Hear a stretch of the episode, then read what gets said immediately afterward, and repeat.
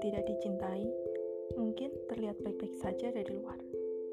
Tetapi mereka memiliki kisah hidup dan luka sendiri. Walaupun pada awalnya segalanya terasa baik-baik saja, rasa sakitnya bisa muncul mendadak.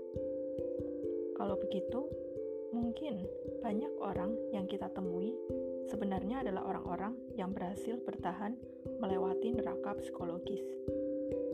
Mereka takut kembali ke masa lalu, tetapi masih berkeliaran di masa sekarang seperti orang asing. Kita sering kali iri pada orang-orang yang sukses, tetapi kita semua tidak tahu apa-apa tentang dunia mereka. Hidup itu tidak berarti tanpa detail. Yang bisa kita lakukan adalah